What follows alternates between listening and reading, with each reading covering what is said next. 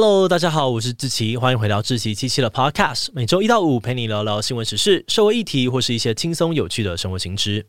那今天的这一集，我们要来聊聊的主题是你应该也很熟悉的祖克伯宇宙。前阵子，脸书 IG 的母公司 Meta 宣布要进行超过一点一万人的大裁员，这是他们成立十八年以来规模最大的一次裁员。祖克伯亲自向员工道歉，承认自己误判了形势，会负起所有的责任。而且在十月底，Meta 公布的财报也显示，他们的营收连续两季衰退，净利的部分也是连续四季下降。这些情况呢，都是这间公司过去十年来从来没有发生过的事情，堪称是祖克伯成立公司以来的最大危机。那毫不意外的，Meta 的股价可以说是崩溃大跌哦。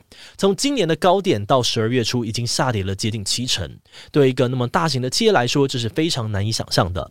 诶，去年才风风光光进军元宇宙，今年却这样子狼狈的万人大裁员。全球社群巨头 Meta 怎么会这么惨呢？他旗下的脸书 IG 受到了什么样的打击？祖克伯寄予厚望的元宇宙为什么被大家批评跟嘲笑呢？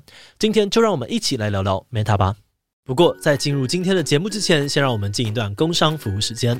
你知道现在可以透过云端发票来让生活更方便吗？而且只要按照四部曲的步骤，就可以轻松搞定一切。第一个首部曲是先下载统一发票兑奖 App，开始减少纸本发票的使用，环保爱地球，而且还可以二十四小时兑奖跟领奖。接下来的二部曲是记得申请跟绑定手机条码，那么当你中奖的时候，系统就会主动通知你，让你省时又便利。接着三部曲是设定领奖账户，让你的奖金直接入账，还能够省去千分之四的印花税。最后的四部曲就是设定载具归户，让你的发票可以被集中管理，不用担心会被遗漏。那最后的最后就是透过统一发票兑奖 App，还可以使用捐赠码来捐赠发票，随时随地都可以做公益。如果你想要了解更多，就赶快点击资讯栏的链接，去看看云端发票要怎么使用吧。好的，那以上的广告是由台北市税捐稽征处提供。那今天的工商服务时间就到这边，我们就开始进入节目的正题吧。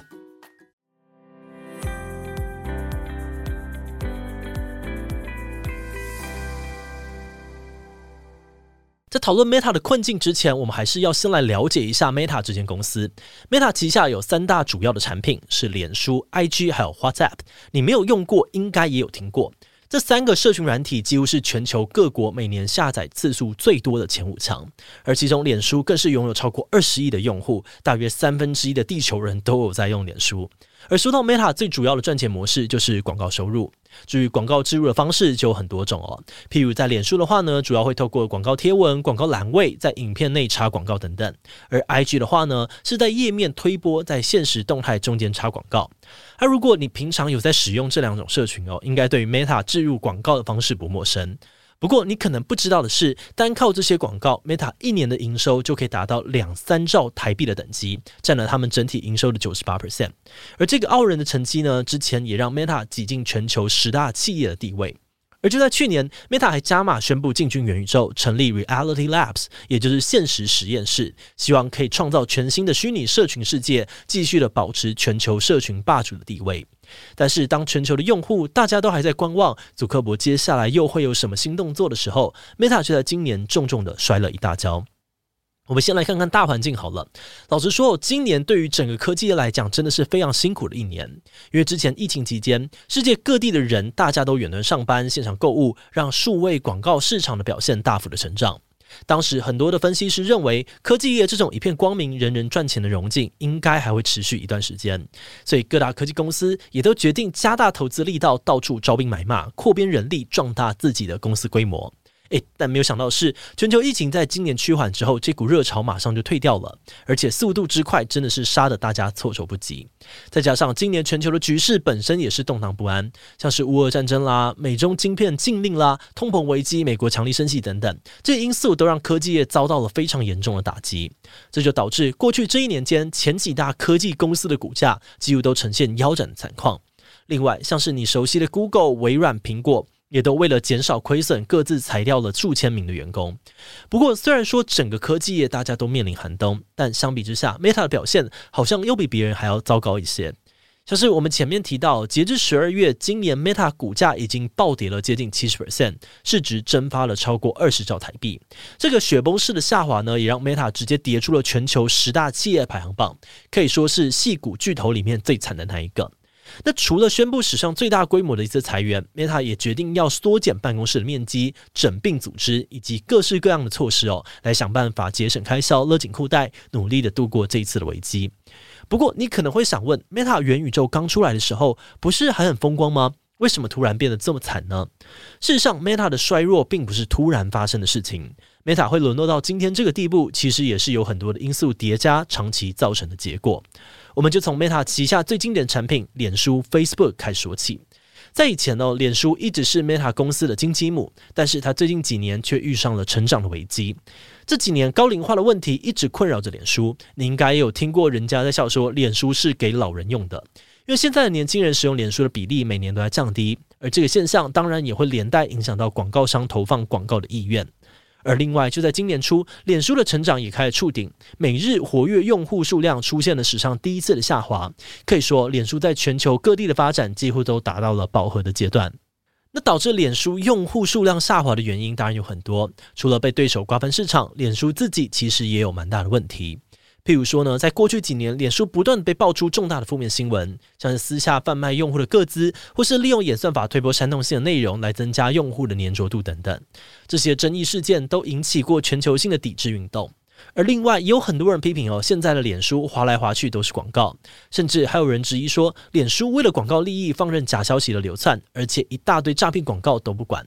像是什么，我都只看版主跟叉叉叉老师，还有 IG 之前很严重的乳房大军，都让使用者觉得有够烦。而再来，脸书的内容审查也是争议不断。一直到现在，大家还是搞不太懂脸书审核政治言论、敏感言论的标准在哪里。很多人的文章都会因为特定的用词被文字狱，或是莫名其妙被删掉。用乡民话来说呢，就是被阻了。那这个状况呢，就导致很多的用户啊、意见领袖 KOL 们不满，陆续的离开了平台。以上的这些原因呢，都让脸书不停的流失用户，也让广告商花钱的意愿越来越低。有专家就推测，脸书正在缓慢的迈向死亡。如果祖克伯没有办法及时的止血，脸书即将会是下一个被世代淘汰的产品。好的，那说完脸书自己的内忧，我们再来聊聊外患的部分。Meta 遇到的第二个困境就是抖音。这几年哦，从中国发迹的抖音 TikTok 在超短的时间内快速的攻城略地，一举成为了全球年轻人最爱使用的新宠之一。去年二零二一年，TikTok 成为了全球最多人下载的软体，比脸书、IG 都多出了二十 percent 左右。而且从使用时间来看，iPhone 用户使用 TikTok 的时间，甚至还比脸书多出了七十八 percent。而在 TikTok 抢走大家注意力的同时，也抢走了广告的市场。有越来越多的广告商会选择把钱砸在 TikTok 上面，让 Meta 流失了不少赚钱的机会。而且 TikTok 还带起了短影音的风潮，逼得其他的竞争对手不得不跟着转型。像是 YouTube 就推出了 Shorts，IG 的部分呢，只是拿出了 Reels 来引战 TikTok。不过基本上 Reels 几乎就是一个 TikTok 的复制品哦。举例来说呢，Reels 跟 TikTok 一样哦，都主打直视短影片，更符合手机用户的使用习惯。而此外，他们也都有内建大量的音乐库、特效库，可以让使用者轻松的制作有趣的舞蹈啊、音乐短片来跟粉丝互动。而在演算法方面呢，Reels 也模仿 TikTok，系统会根据用户的观看习惯，随机的推送用户可能感兴趣的短片，来增加用户黏着在平台上面的时间。所以这也是为什么你滑 IG 的时候，在 Reels 上面看到的几乎都是陌生人的内容，而不是自己朋友发布的短片。但话说回来，这种 IG 抖音化的趋势，其实也引来了不少旧用户的嫌弃。很多人会觉得说，那我去用抖音就好，干嘛要留在 IG 上面？而就实际的获利方面呢，目前 IG 的获利能力也还是比 TikTok 差一些。好的，那前面两个困境啊，包含了脸书本身的问题，还有抖音的崛起，应该都算是身为用户的你比较好理解跟想象的。但接着我们要说的第三个 Meta 的困境，一般人可能就不是这么熟悉了，那就是来自于苹果新规定的冲击。去年的四月，苹果公司修改了隐私规定，用户在第一次打开新下载的 App 的时候，可以决定要不要让 App 追踪他们的使用数据。嗯，那这跟脸书啊、跟 Meta 有什么关系？会造成什么影响吗？答案是会，而且影响还很大。在苹果的新政策上路之后呢，脸书原本可以透过用户的数据资料，分析各个用户的喜好、兴趣，然后进一步的投放适合的广告。对于广告商来说，这也是脸书吸引他们的一大卖点。但是苹果的新规定开始之后呢，很多用户基于个人的隐私考量，会拒绝 App 追踪他们的使用数据，让脸书无法对用户进行精准投放。这导致很多的广告商不想要再使用 Meta 的服务，转而把广告预算花在其他的地方。二零二一年呢，光是苹果的这个规定调整，就让 Meta 损失了一百亿美元，大概是台币三千两百亿的广告收入。而前阵子苹果又出招，针对脸书 IG 寄出了新的规定，所有的广告贴文苹果都要抽成三十 percent，也就是说 Meta 有三十 percent 的广告收入都会被苹果拿走。这个规定呢，再度的引起了 Meta 的强烈不满，批评哦苹果抢钱抢太凶，担心规定没有调整的话，势必会对于 Meta 再次的造成严重打击。哎，不过 Meta 不是还有个元宇宙吗？这部分有没有办法救回来呢？那其实，在宣布进军元宇宙一年之后，Meta 确实是有得到一些初步的成果，像是旗下的 VR 穿戴装置呢，销量也还算 OK。但是，如果我们看回 Meta 主打的元宇宙平台 Horizon Worlds，成果却是有点惨不忍睹。现在的 Horizon Worlds 呢，基本上还处在一个非常粗糙的阶段。像是前阵子，祖克伯就曾经抛出一张他在元宇宙里面的自拍照，虽然他本人表示很兴奋要跟大家分享，但图片抛出来之后，却被网友们疯狂的吐槽说，这个画质之烂，简直比二十年前的游戏还烂。而且 Horizon 的 bug 太多，使用体验不好，连 Meta 自己的员工都不想使用。面对这种尴尬的情况呢，Meta 也只能够出动主管阶层，要求各部门每个礼拜都要使用 Horizon 进行会议，就是一种强迫症。讲必须要用自家产品的概念。回顾当初，祖克伯喊出的愿景是想要在未来的十年让元宇宙触及十亿人，成为了新一代的社群生态系。但是现在 Horizon Worlds 却只有二十万用户，离他们的目标真的还有好长好长的一段路要走。那看着 Meta 元宇宙的成长进度缓慢，紧张的除了祖克伯本人，还有另外一群人非常的焦虑，那就是公司的金主爸妈，也就是 Meta 的投资人们。